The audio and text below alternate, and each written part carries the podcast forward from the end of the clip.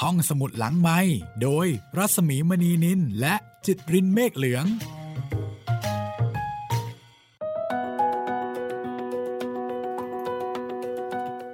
สวัสดีค่ะ ตอนปรับคุณฟังเข้าสู่ห้องสมุดหลังใหม่นะคะ เรื่องใหม่แล้วค่ะ สวัสดีคุณจิตริน สวัสดีครับผม ต้อนรับสู่ห้องสมุดหลังใหม่รามา เราจะเข้าสู่รามานะคะ ไม่ต้องตีตัวนะคะ ฟรีค่ะครับรวมเรื่องระทึกใจของอัลเฟรดฮิตคอกนะคะ และวันนี้ค่ะ จะเป็นตอนแรก ตอนแรกก็คือเรื่องแรกเพราะว่าเป็นเรื่องสั้น แค่ชื่อเรื่อง ก็ออกแนวสยองสยองแล้วล่ะค่ะ ครับศพสาวศพสาว ในในเปลวเปลวเพลิงเพลิงอืมจริง ๆ นี่ก็ก็ไม่น่าหัวเราะเท่าไหร่นะ เพราะว่าชื่อเรื่องเนี่ย จริงจังนะครับ ใช่มันดูจริงจังแล้วก็ ดูจริงจัง แล้วก็น่าจะเป็นอารมณ์ประมาณเป็นคดีลึกลับซับซ้อนซ่อนเร้น เพราะฉะนั้นนะคะศพสาวในเปลวเพลิง ก็จะเป็นเรื่องแรกค่ะ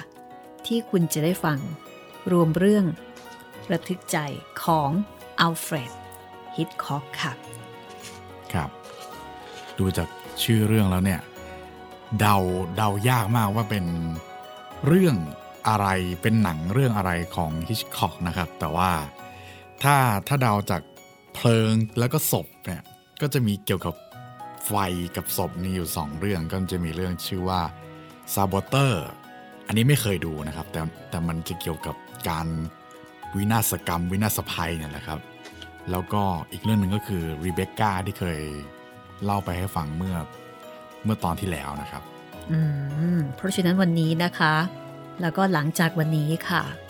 ก็จะได้พบกับเรื่องราวของศพสาวในเปลวเพลิง ว่าเป็นสาวคนไหนมีความสำคัญอย่างไรนะคะ โอ้โห อันนี้พี่หมีนำเข้าเหมือนพิธีกรลงหนังสมัยก่อน ต่างแต่ว่าไม่ได้เสียตังค์เท่านั้นเองนะ ครับ แล้วก็ไม่มีภาพด้วย ทุกคนต้องสร้างภาพขึ้นมาเองค่ะ ทุกคนก็จะมีภาพที่อยู่ในหัวของเรานะคะ จากการที่เราเล่าแล้วก็อ่านให้คุณได้ฟัง ก็ต้องบอกว่านานพอสมควรเนาะที่ห้องสมุดหลังใหม่ไม่ได้พาคุณสัมผัสกับเรื่องระทึกใจ ใช่ เปลี่ยนบรรยากาศค่ะ ครับ จะได้มีความตื่นเต้น เร้าใจบ้างนะคะ คือชีวิตของเราเอ่ออาจจะเรียบง่ายไป มันอาจฟัจะงห้องสงบสุขใช่เกินไป แต่ถ้าเกิดว่าใครตื่นเต้นเร้าใจอยู่แล้วนะคะ ก็ลองมาตื่นเต้นเร้าใจ กับเรื่องของอัลเฟรดฮิตคอกค่ะ แต่ถ้าเกิดว่าใครโอ้ชีวิตเรียบง่าย ตื่นเช้ามาก็ไปทำงาน นี่เลยค่ะ ห้องสมุดหลังใหม่และอัลเฟรดฮิตคอกอาจจะเป็นคำตอบที่คุณต้องการนะคะ ครับผมตื่นเต้นแน่นอนครับ ผมคิดว่าเราไม่ได้ตื่นเต้นแบบนี้มันนานมากๆแล้วตั้งแต่ถ้าอารมณ์สุดท้ายถ้าไม่ใช่ผีนะครับ ผมคิดว่าน่าจะเป็นนิทานทองอิน น่าจะอารมณ์เดียวกัน มีการฆาตกรรมมีเอ่อต้องสืบสวนอะไรบางอย่าง และเรื่องนี้ค่ะ เรียบเรียงโดย หรือจะใช้คำว่า ภาคไทยโดย หม่อมราชวงศ์ชนสวัสดิ์ชมพูนุชค่ะ และจัดพิมพ์โดยสำนักพิมพ์ประมวลสาร ตั้งแต่ปี 2508 นะคะ ปกแข็งราคา 35 บาทค่ะ นี่บอกให้ทราบความแตกต่างนะคะ ตั้งแต่ 2508 จนกระทั่งถึงปัจจุบันนี้ 2566 ค่ะ ถ้าพร้อมแล้วนะคะ ไปพบกับเรื่องแรก ศพสาวในเปลวเพลิงค่ะ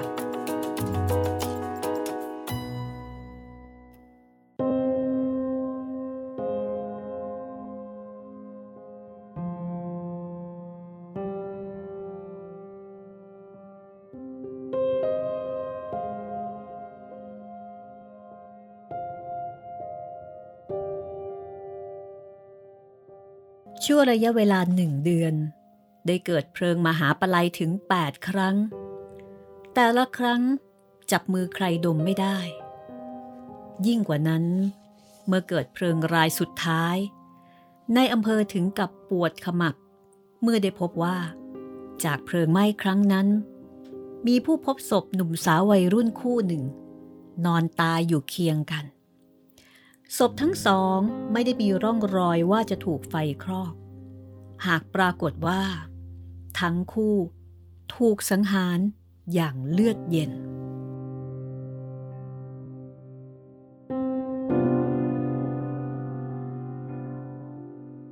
ขณะนั้นเป็นเวลาประมาณเจ็ดนาฬิกาเศษ แต่ทว่า แสงแดดในยามเช้าแห่งเดือนสิงหาคม ในเมืองโพโคโซบีนั้น แข็งกร้าและร้อนประอุสิ้นดี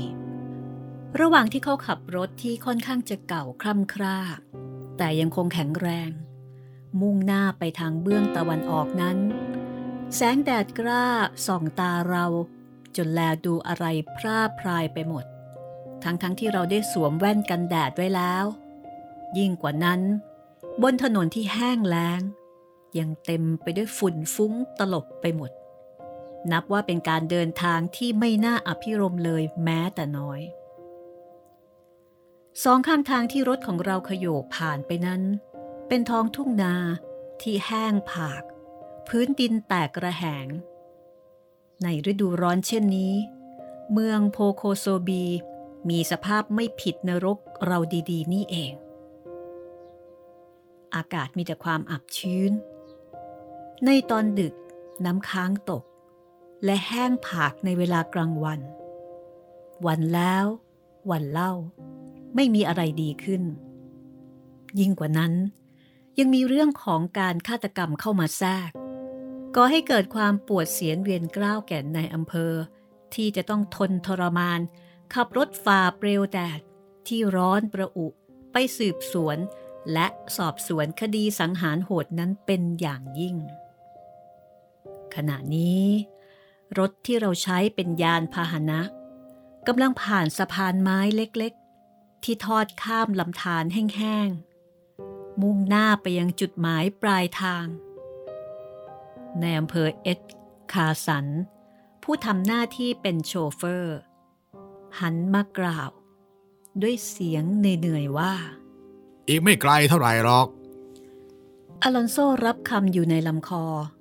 ไม่มีอารมณ์ที่จะตอบโต้แต่อย่างใด เขาทอดสายตา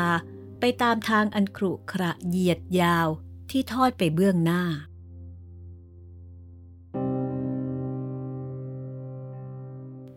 บุรุษที่สามที่ร่วมมากับในรถคันนั้น คือหมอจอนสันนายแพทย์ผู้มีหน้าที่ชันสูตรพลิกศพประจำเมือง เขานั่งอยู่ตอนหลัง พอรถลงสะพาน เขาก็ชะโงกหน้า ข้ามพนักพิง เข้ามาถามอลอนโซว่า คุณเคยรู้จักคนพวกนี้ไหมลอน ครอบครัวของมิสเตอร์อิงแลนด์นี่นะ ไม่ เขาตอบห้วนห้วนๆไม่หันไปดูหน้าผู้ถาม ความจริงแล้ว เขายอมรับกับตัวเองว่า เขาไม่ค่อยจะชอบร่างที่อ้วนจนอุ้ยอ้าย และท่าทางหยิ่งยิงของหมอจอร์นสัน พนักงาน ผู้มีหน้าที่ชันสูตรพลิกศพคนนี้อยู่แล้ว ประกอบกับเช้าวันนี้ เขาไม่มีอารมณ์ที่จะสนใจในการเจรจาตอบโต้กับเขา เพราะเมื่อคืนที่แล้วมา เขามีเวลาที่จะงีบไปเพียงชั่วครู่เท่านั้นเอง ก็ต้องถูกปลุกขึ้น รับฟังข่าวฆาตกรรมรายนี้ และก็ต้องรีบออกเดินทางมา พร้อมด้วยในอำเภอเอ็ดคาสัน คนเราเมื่ออดนอนก็มักจะอ่อนเพลีย มึนซึมและหงุดหงิดด้วยกันทุกคน อลอนโซจึงอยากที่จะนั่งหลับในไปมากกว่าจะต้องมาเสียเวลานั่งสนทนากับหมอจอร์นสัน แต่ถึงแม้ว่า เขาจะชอบตัดบทไปอย่างห้วนห้วนหมอจอร์นสันก็ยังไม่ยอมหยุด เขากล่าวต่อไปว่าถ้างั้น คุณจะต้องระมัดระวังสักหน่อย อย่าพยายามเป็นคนเลือดร้อนในการสอบสวนเรื่องนี้ มิสเตอร์กับมิสซิสอิงแลนด์คู่นี้ แม้จะมีอายุมาก แต่ก็เป็นคนน่ากลัว ทั้งผัวทั้งเมีย คนในเมืองโพโคโซบี มีความเกรงขามเขาทั้งนั้น ดังนั้นเราจะต้องพยายามศึกษา และสอบสวนเรื่องนี้ด้วยความรอบคอบ ฉันเคยได้ยินกิติศัพท์ของคนคนนี้มาแล้ว เช่นบางครั้งมิสเตอร์อิงแลนด์จะกลับมาบ้าน หลังจากเสร็จงานของเขาแล้ว แล้วก็ลงมือดื่มอย่างหนัก แล้วบางทีลูกสาวของเขาก่อเรื่องยุ่งยากใจให้แก่เขาขึ้น ดังนี้แล้ว ชาวบ้านใกล้เรือนเคียง จะพากันวิตกกังวลแทนลูกสาวของเขาทันที คุณรู้ไหม ว่าเมื่อเกิดเรื่องอย่างว่านั่นขึ้น มิสเตอร์อิงแลนด์คนนี้จะพูดว่าอย่างไง รู้ไหม หมอจอร์นสัน หัวเราะเสียงเครียดก่อนจะกล่าวต่อไปว่า แล้วเรื่อง มันเป็นลูกสาวของมิสเตอร์อิงแลนด์ ที่ต้องกลายเป็นศพ เพราะเข้าไปทำเฮ้ย เลิกพูดบ้าสักทีเถอะน่าหมอนายอำเภอเอ็ดคาสันขัดขึ้นอย่างรำคาญใจจ เรื่องที่ว่าผู้หญิง และผู้ชายที่ชื่อไทย จะเข้าไปทำอะไรในยุ้งข้าวนั่นน่ะมันไม่ใช่ประเด็นที่เราจะต้องมาถกเถียงกัน หรือสนใจในขณะนี้ เรื่องสำคัญมันอยู่ที่ว่า ทั้งหนุ่มและสาวคู่นั้น กลายเป็นศพไปแล้วต่างหากล่ะ ยิ่งกว่านั้น รูปการเนี่ยยังปรากฏว่าเป็นการฆาตกรรมอีกด้วย นี่แหละเป็นของเรา เรื่องอื่นพักไว้ก่อนเถอะหมอ เออใช่ใช่ใช่แล้ว ยังที่นามเพอว่านั่นแหละ หมอจอนสันก็เลยยอมลงด้วยทันที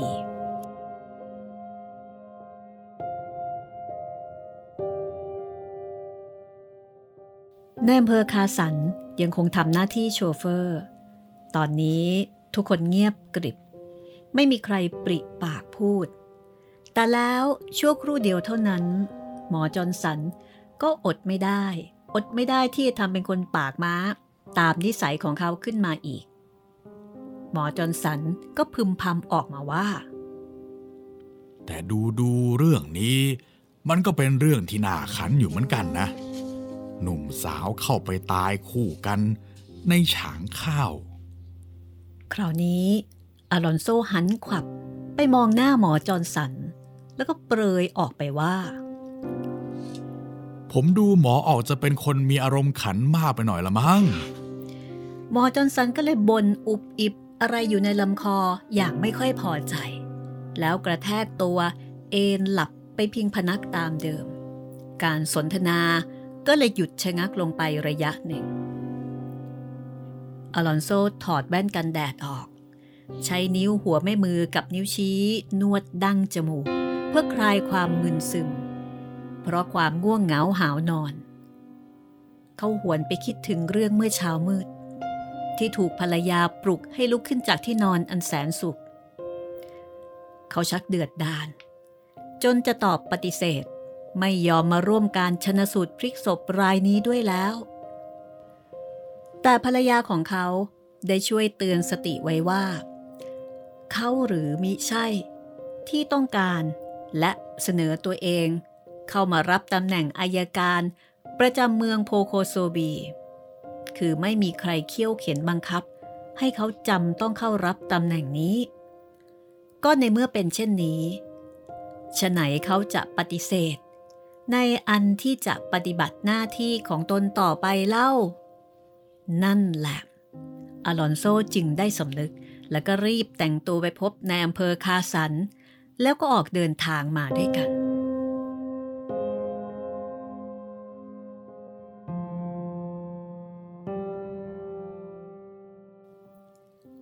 เช้าวันนี้เป็นวันอาทิตย์ แต่แทนที่จะได้พักผ่อน มันกลับกลายเป็นวันอาทิตย์ ที่เต็มไปด้วยความร้อนทั้งกายทั้งใจ และร้อนอากาศผสมกัน เหมือนเรื่องยุ่งยุ่งที่เขากำลังประสบอยู่ขณะนี้ การฆาตกรรมรายนี้ ออกจะยุ่งยากและสลับซับซ้อนกว่าเรื่องที่ผ่านมา เพราะเป็นฆาตกรรมสองศพ พร้อมกันนั้น ก็ยังเกิดคดีเพลิงไหม้เข้ามาแทรกอีก ลักษณะของมันส่อว่า เป็นการวางเพลิง มากกว่าเพลิงที่เกิดจากอุบัติเหตุ คล้ายกับว่า จอมฆาตกรจะได้ใช้กรณีเพลิงไหม้เป็นเครื่องพรางคดีฆาตกรรมฉะนั้น อลอนโซถอนใจยาว เมื่อคิดถึงเรื่องที่กำลังรออยู่ในขณะนี้ เหลือบตามองไปทางซ้าย ก็พบใบหน้าที่มีลักษณะคล้ายหน้าเหี่ยว ของนายอำเภอคาสัน ขาว ซีด ปราศจากสีเลือด แล้วก็ดูหม่นหมอง ที่รักแร้ของเขาเป็นรอยเปียกเหงื่อชุ่มซึมออกมา นอกเสื้อเชิ้ตสีกากีของเขาก็มีลักษณะคล้ายครึ่งวงกลม อลอนโซคิดว่าในอำเภอคงอ่อนประหวยยิ่งกว่าเขา เพราะแน่นักที่ว่าเมื่อคืนนี้ เขาคงมีเวลานอนน้อย กว่าอลอนโซ แถมยังต้องมาทำหน้าที่โชเฟอร์ ในเช้าที่อบอ้าวเช่นนี้ งานในหน้าที่ของนายอำเภอย่อมหนัก เช่นนี้เสมอ ใครกับจะรู้ตัวว่า ถูกอลอนโซจ้องมองนายอำเภอเอ็ดคาสัน ละสายตาจากถนนที่แห้งแล้ง เต็มไปด้วยฝุ่นแดงเบื้องหน้า เหลียวมาทางอลอนโซ พอสบตากัน เขาก็ยกไหล่น้อยๆ ขณะกล่าวว่า บางทีเรื่องนี้ อาจจะไม่ยุ่งยากอย่างที่เราคาดคิดกันไว้ก็ได้ หากว่าเราไปเห็นสถานที่เกิดเหตุ เห็นสภาพของศพทั้งสอง จริงไหม มีเสียงร้องอ๋อ ดังมาจากหมอจนสันแล้วก็ได้ยินเสียงของพนักงานชนสูตรพลิกศพ กล่าวต่อไปว่า ถูกแล้ว อาจไม่ยาก ถ้านายอำเภอและคนของนายอำเภอ จะสามารถจับตัวการรายนี้ได้ ก่อนที่มันจะมีโอกาสฆ่า แล้วกันแฮะ หยุดพูดพล่อยๆสิทีเถอะนาหมอ อลอนโซตวาดแหวออกมาอย่างเดือดดานใจในอำเภอคาสันก็เหลียวมาสบตากับ อายการอีกครั้ง พร้อมกับสั่นศีรษะน้อยๆ เหมือนจะเตือนสติ อลอนโซ พยายามระงับอารมณ์ที่พรุ่งพล่านขึ้นมา แล้วเอี้ยวตัวไปเบื้องหลัง พร้อมกล่าวออกมาว่า ผมเสียใจหมอ อากาศเช้านี้ร้อนจัดไปหน่อย เลยทำให้ผมร้อนไปด้วย ขอโทษนะหมอ ไม่เป็นไร ร้อน ลืมมันเถเถอะเรื่องขี่ผง แต่อย่าลืมนะว่า คุณกับนายอำเภอ ยังไม่สามารถที่จะจัดการกับเรื่องยุ่งๆเหล่านี้ได้ โดยกระจ่างชัดออกไป และยังไม่สามารถจะหยุดยั้งเหตุการณ์ร้ายๆเหล่านี้ได้ด้วย ชั่วระยะเวลาเพียงเดือนเดียว เกิดไฟไหม้ถึง 8 รายด้วยกัน ทุกรายเกิดขึ้น ภายในเมืองทั้งนั้น เกิดขึ้นในรัศมี 20-30 ไมล์จากมอนโร แต่แล้วทุกราย คุณไม่สามารถจะลากคอไอ้มนุษย์อุบาท ไอ้ปีศาจร้าย ที่ก่อเรื่องมารับโทษได้เลยอลอนโซก็เดือดพร่านขึ้นมาอีก ก็โพร่งออกมาอีกว่า ปีศาจร้ายเหรอ ผมอลอนโซจำต้องระงับคำพูดลง ทันทีที่นายอำเภอหันมาสบตา แล้วก็ชิงกล่าวขึ้นว่า ฟังผมก่อนสิหมอ เรื่องอย่างนี้ หมอต้องให้เวลาเราบ้างสิเรารับรองว่าเราเนี่ยจะต้องลากไอตัวปีศาจร้ายที่หมอว่านั่นมาให้ได้ ในเร็วๆนี่แหละ หมอจนสันพยักหน้ารับ แต่ทำเสียงครางอยู่ในลำคอ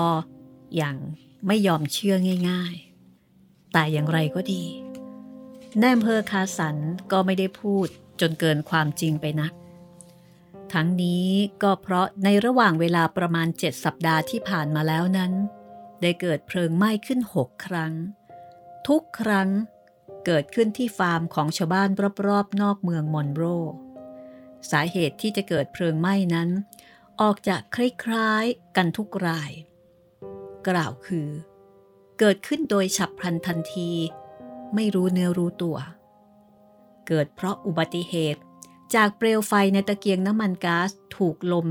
ตีไปแลบเลียเอากองฟางแห้งๆ แล้วก็เลยเกิดไฟไหม้ลุกลามขึ้น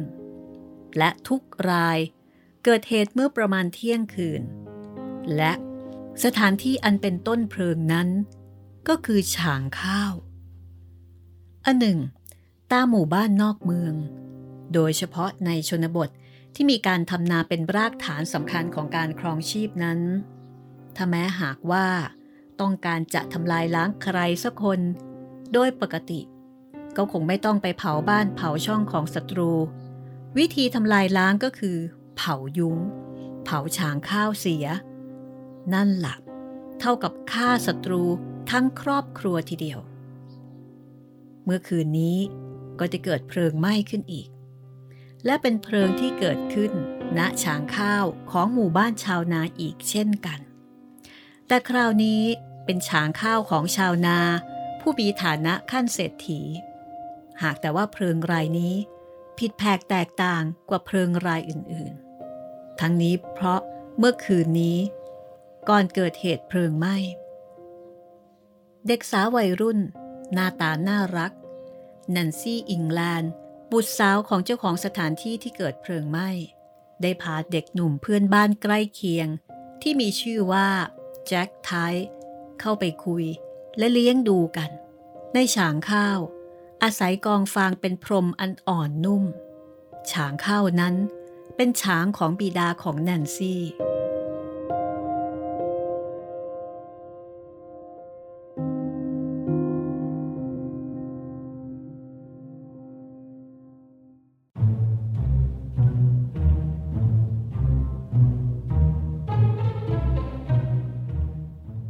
และเมื่อไฟได้ลุกพรึบขึ้นนั้น ไม่มีใครรู้ว่าสองหนุ่มสาวได้ติดอยู่ในฉางข้าวนั้น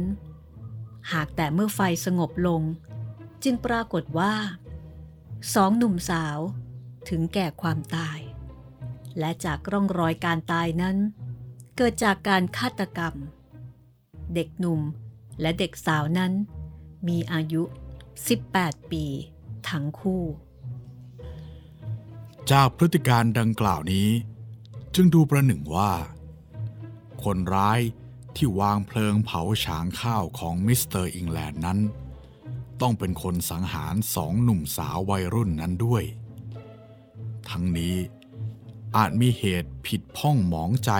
อะไรกันมาก่อนก็อาจเป็นได้ เมื่อบ่ายวานนี้เองนายอำเภอเอ็ดคาสัน ได้จับกลุ่มตัวการผู้ลอบวางเพลิงได้คนหนึ่ง การจับกลุ่มครั้งนั้น ได้กระทำกันก่อนเกิดเพลิงไหม้ฉางข้าวของมิสเตอร์อิงแลนด์เพียง 13 ชั่วโมงเท่านั้น และนี่เองที่ทำให้นายอำเภอคาสันกับข้าพเจ้า เกือบจะไม่มีเวลาได้หลับได้นอนกันตลอดคืนที่แล้ว เพราะต้องนั่งสอบสวนมือเพลิงกันอยู่ อย่างเคร่งเครียด แต่ก็ได้ผลดียิ่ง ด้วยมือเพลิงได้ให้การรับสารภาพโดยตลอด มือเพลิงอุบาทผู้โง่เง่าผู้นั้น คือมิสเตอร์แฟรเซีย เป็นชาวนาเจ้าของสถานที่เกิดเพลิงไหม้นั่นเอง เขาได้ยอมรับสารภาพในที่สุดว่า เขาเองเป็นผู้วางเพลิงรายนั้น และได้ให้การพาดพิงไปถึงอีกหลายรายด้วยกัน เหตุผลน่ะเหรอ ไม่มีมากไปกว่าความคิดที่ว่า เขาจะได้รับเงินประกันอักขีภัย ซึ่งเขาได้เอาประกันไว้เป็นจำนวนถึง 1,000 ดอลลาร์ การประกันภัยรายนี้ เขาได้ทำไว้เมื่อสองสาเดือนก่อนนี่เอง ในอำเภอคาสันและข้าพเจ้า ไปได้เขาเงื่อนอันนี้ มาจากบริษัทที่รับประกันภัยฉางข้าวของแฟร์เซียไว้ และจากหลักฐานนี้เอง ที่ทำให้แฟร์เซียดิ้นไม่หลุดจำต้องยอมรับสารภาพโดยชื่นตา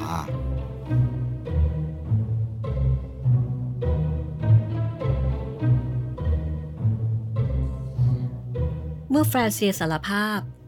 เขาก็ได้ให้รายละเอียดอื่น ๆ ที่เกี่ยวพันไปถึงคดีลอบวางเพลิงอีกหลายคดีด้วยกัน ซึ่งเมื่อสรุปแล้ว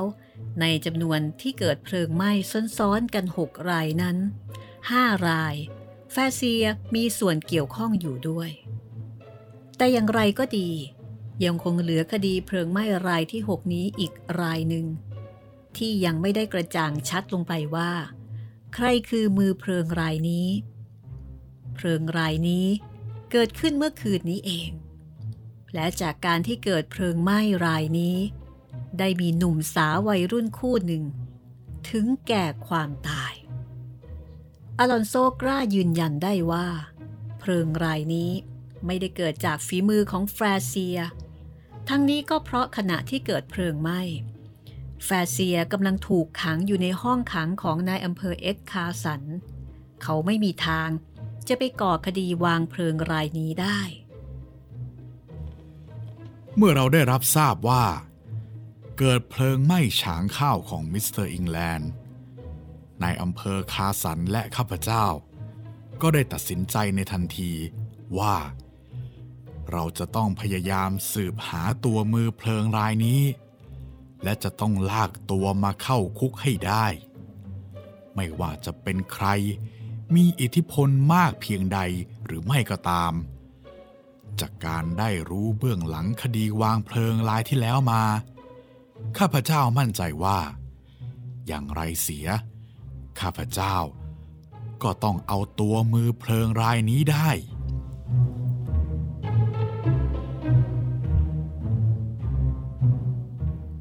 และเมื่อคืนนี้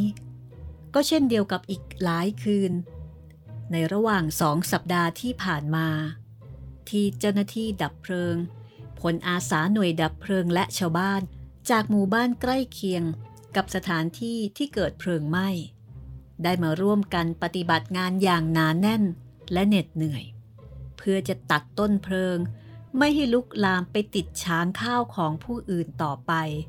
ด้วยแรงลมส่งอย่างหนัก ข่าวเพลิงไหม้คืนนั้น รู้กันไปทั่วเมืองมอนโร โชคดีที่เมื่อเพลิงได้ลุกพรึบขึ้น เพียงประมาณ2-3นาทีเท่านั้น ก็มีผู้แจ้งสัญญาณเพลิงไหม้ไปยังหน่วยวิทยุ ดังนั้น เจ้าหน้าที่ดับเพลิง ได้รีบรุดมาสกัดเพลิงไว้ได้ ก่อนที่มันจะเผาผลาญฉางข้าวเป็นจุนมาหาจุนไป ดังเช่นรายก่อนๆเมื่อเพลิงสงบจึงปรากฏว่า ฉางข้าวของมิสเตอร์อิงแลนด์เสียหายเพียงด้านนอกเล็กน้อยเท่านั้น ส่วนด้านในและโดยเฉพาะทางกองหญ้าแห้ง ด้านสุดของฉางข้าว ไฟยังกินเข้าไปไม่ถึง และเบื้องบนกองหญ้าแห้งนั้นเอง ที่ศพชายหญิงวัยรุ่นคู่หนึ่ง นอนตาอยู่เคียงกัน บริเวณใกล้เคียงกันกับซากศพนั้น ไม่มีร่องรอยว่าจะถูกไฟเผาผลาญ รูปการ มันจึงเป็นว่าสองหนุ่มสาวคู่นั้น ถูกฆาตกรรม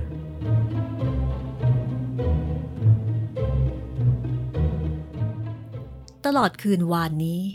ไม่มีใครได้รู้เลยว่า มีเด็กหนุ่มสาววัยรุ่นสองคน กลายเป็นศพอยู่ในฉางข้าวนั้น จนกระทั่งรุ่งสางวันนี้เอง เจ้าหน้าที่ตำรวจรักษาการคนหนึ่ง ได้เข้าไปตรวจตราบริเวณเกิดเพลิงไหม้ แล้วก็เลยเข้าไปดูในฉางข้าวนั้น เพื่อดูว่าจะมีซากสลักหักพังอะไรหลงเหลืออยู่บ้าง แต่แทนที่จะได้พบสิ่งที่เขาต้องการจะพบ เขากลับได้พบซากศพของเด็กหนุ่มเด็กสาววัยรุ่นคู่หนึ่ง ถูกอุ้มห่อร่างไว้แนบชิดติดกัน ด้วยผ้าบรังเก็ตผืนใหญ่ ซากศพนั้น ถูกวางไว้ตรงมุมของฉางข้าว รองรับร่างนั้น ด้วยกองหญ้าแห้งที่เป็นเชื้อเพลิงอย่างดี แน่ละ ถ้าเพลิงลุกลามไปติดกองหญ้าแห้ง ร่างของหนุ่มสาวทั้งสองนั้น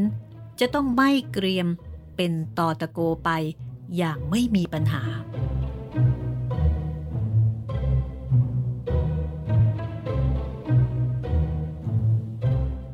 มื่อได้พบสิ่งที่ไม่คาดคิดเข้าเช่นนั้น เจ้าหน้าที่ยามตรวจผู้นั้น จึงโทรศัพท์แจ้งเรื่องนี้ให้ในายอำเภอทราบทันที จากนั้นนายอำเภอก็โทรมาเรียกข้าพเจ้า และหลังจากเราได้ปรึกษาหารือกันชั่วขณะ ข้าพเจ้าก็โทรศัพท์เรียกตัวหมอจอร์นสัน เจ้าพนักงานชนสูตรพลิกศพมาพบ และนี่เอง ที่เป็นเหตุให้เราสามคน ต้องมานั่งหัวสั่นหัวคลอนกันอยู่ในรถ ที่กำลังมุ่งหน้าไปยังสถานที่เกิดเหตุ ฟาร์มของมิสเตอร์อิงแลนด์ความคิดอันกระเจิดกระเจิงของข้าพเจ้า สะดุดหยุดลงในทันที ที่นายอำเภอคาสันเหยียบเบรก แล้วหักเลี้ยวจากถนนใหญ่ เข้าสู่ทางแยกเล็กๆ ชะลอความเร็ว แล้วแล่นผ่านเข้าประตูรั้วขนาดใหญ่ ค่อนข้างโอโถงกว่าประตูบ้านอื่นๆ ข้าพเจ้าเหลือบดูที่ประตูนั้น ตรงกำแพงด้านข้างประตู มีตู้รับจดหมายติดอยู่ มีอักษรขนาดใหญ่ เขียนแบบตัวพิมพ์อย่างประณีตบรรจงว่าอิงแลนด์ นี่คือจุดหมายปลายทาง ที่เรามุ่งมา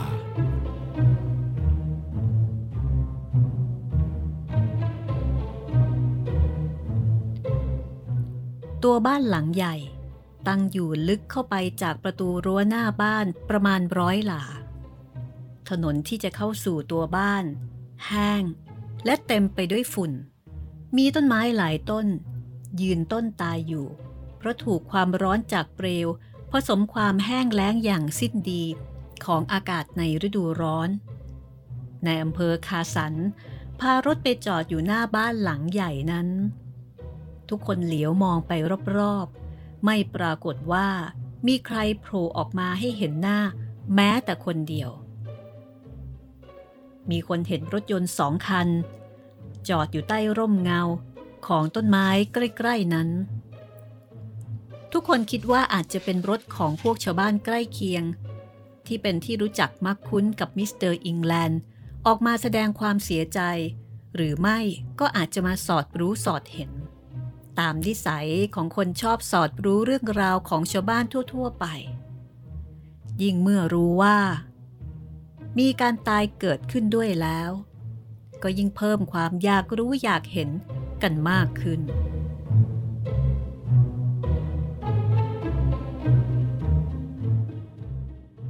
ข้าพเจ้าสลัดศีรษะแรงๆ เพื่อขับไล่สายส่ง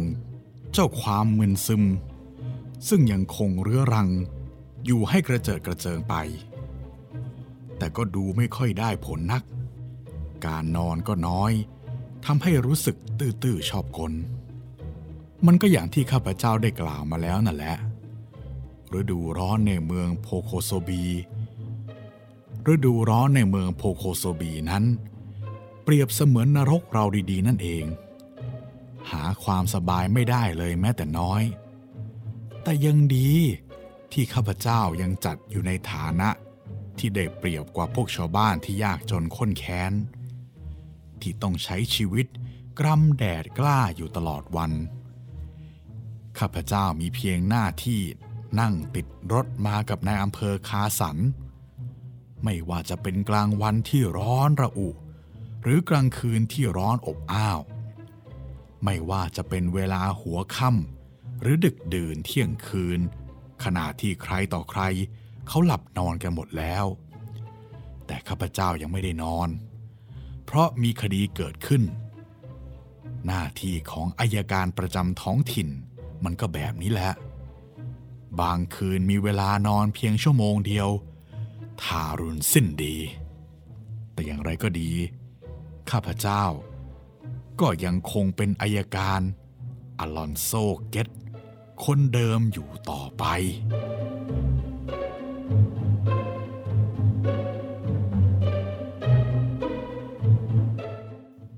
เมื่อจอดรถเรียบร้อยแล้ว ทั้งสามคนก็ลงจากรถ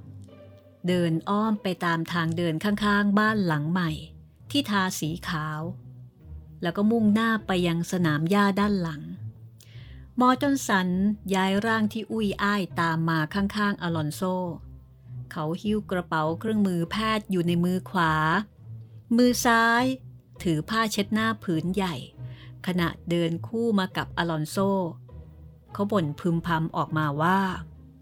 เฮ้ย ให้ตายไปสิ ฉันกล้าพนันได้ว่าความร้อนขณะนี้ ขึ้นถึง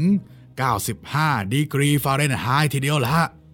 หมอจอนสันพูดพร้อมกับใช้ผ้าเช็ดหน้าเช็ดเหงื่อ ตรงใต้ขากรรไกรหนักๆ อย่างคนขี้โมโหนายอำเภอคาสันหัวเราะหึ่ๆในลำคอ เขาหันมาทางหมอจอนสัน แล้วกล่าวว่า ผมคิดว่ามันอาจจะร้อนไปยิ่งกว่านั้นอีกนะหมอ ถ้าหากว่าเราได้พบคดี ที่ทำให้เราต้องปวดขมับยิ่งกว่าคดีลอบวางเพลิง เมื่อทั้งคณะ เลี้ยวมุมบ้านด้านหลังสุด ทุกคนก็ได้เห็นฝูงชนจำนวนหนึ่งกำลังยืนจับกลุ่มสนทนาอยู่ที่สนามหญ้า หลังตัวเรือนใหญ่ ทั้งหมดกำลังเพ่งมองและชี้มือชี้ไม้ ไปยังซากสลักหักพัง อันเกิดจากอักคีภัย ที่อยู่ห่างออกไป จากที่เขาเหล่านั้นยืนอยู่ประมาณร้อยฟุต ขณะที่ทุกคนเดินเข้าไปนั้น คนเหล่านั้นยังคงยืนเกาะกลุ่ม ปิดทางอยู่ในอำเภอคาสันก็เลยร้องตะโกนออกไปว่า อ้าวถอยถอยออกไปหน่อย นี่นายอำเภอ เสียงสนทนาจอกแจ๊กจอแจเงียบลง ราวกับปลิดทิ้ง สายตาทุกคู่ หันมาจ้องทางคณะของนายอำเภอเขมงชายสูงอายุคนหนึ่ง แต่งกายด้วยเสื้อผ้าหยาบๆสีกรมท่า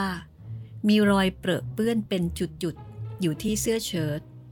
เดินตรงเข้ามา ยืนอยู่เบื้องหน้าของนายอำเภออายการอลอนโซ และหมอจอนสัน ชายคนนั้นระเบิดคำพูดที่ค่อนข้างจะรุนแรงออกมาว่า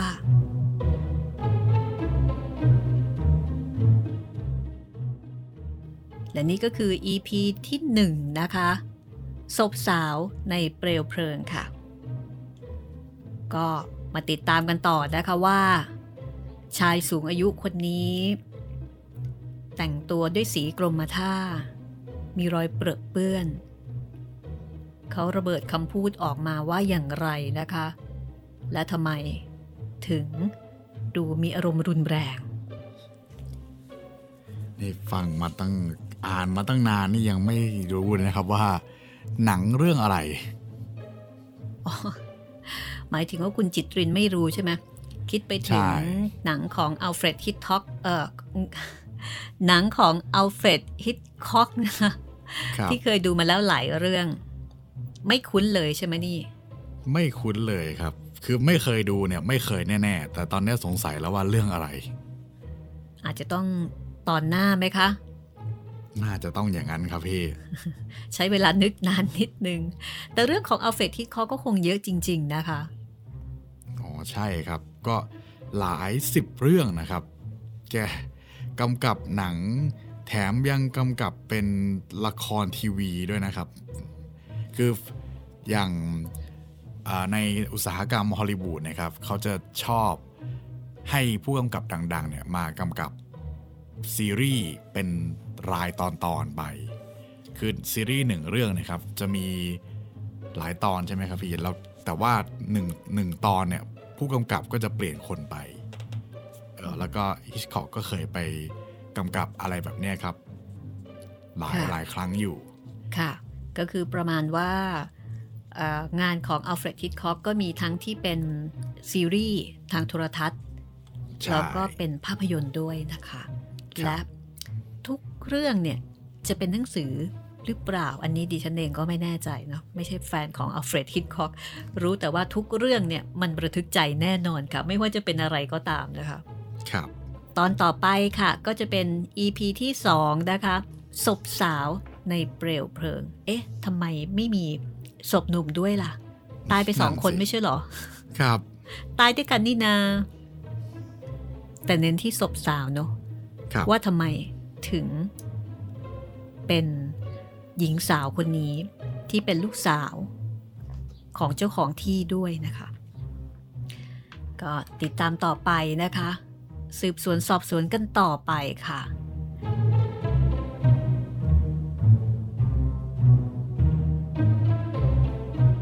เจอเจอกันนะคะ วันจันทร์ วันพุธ แล้วก็วันศุกร์ค่ะ ครับผมเจอกันได้ทางเว็บไซต์แล้วก็แอปพลิเคชันของไทย PBS Podcast นะครับ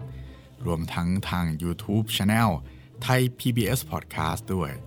แล้วก็ถ้าอยากจะติดต่อสื่อสารกับพวกเรา ติดต่อมาได้นะครับ ทางแฟนเพจ Facebook ไทย PBS Podcast แล้วก็แฟนเพจของพี่หมีรัศมีมณีนินนะครับ เรื่องนี้เรียบเรียงโดยหม่อมราชวงศ์ชนสวัสดิ์ชมพูนุชค่ะ เอาละวันนี้ก็ต้องลาคุณไปก่อนนะคะ เจอเจอกันตอนต่อไปของห้องสมุดหลังไมรามาก็แล้วกันค่ะ สวัสดีครับค่ะผมสวัสดีครับ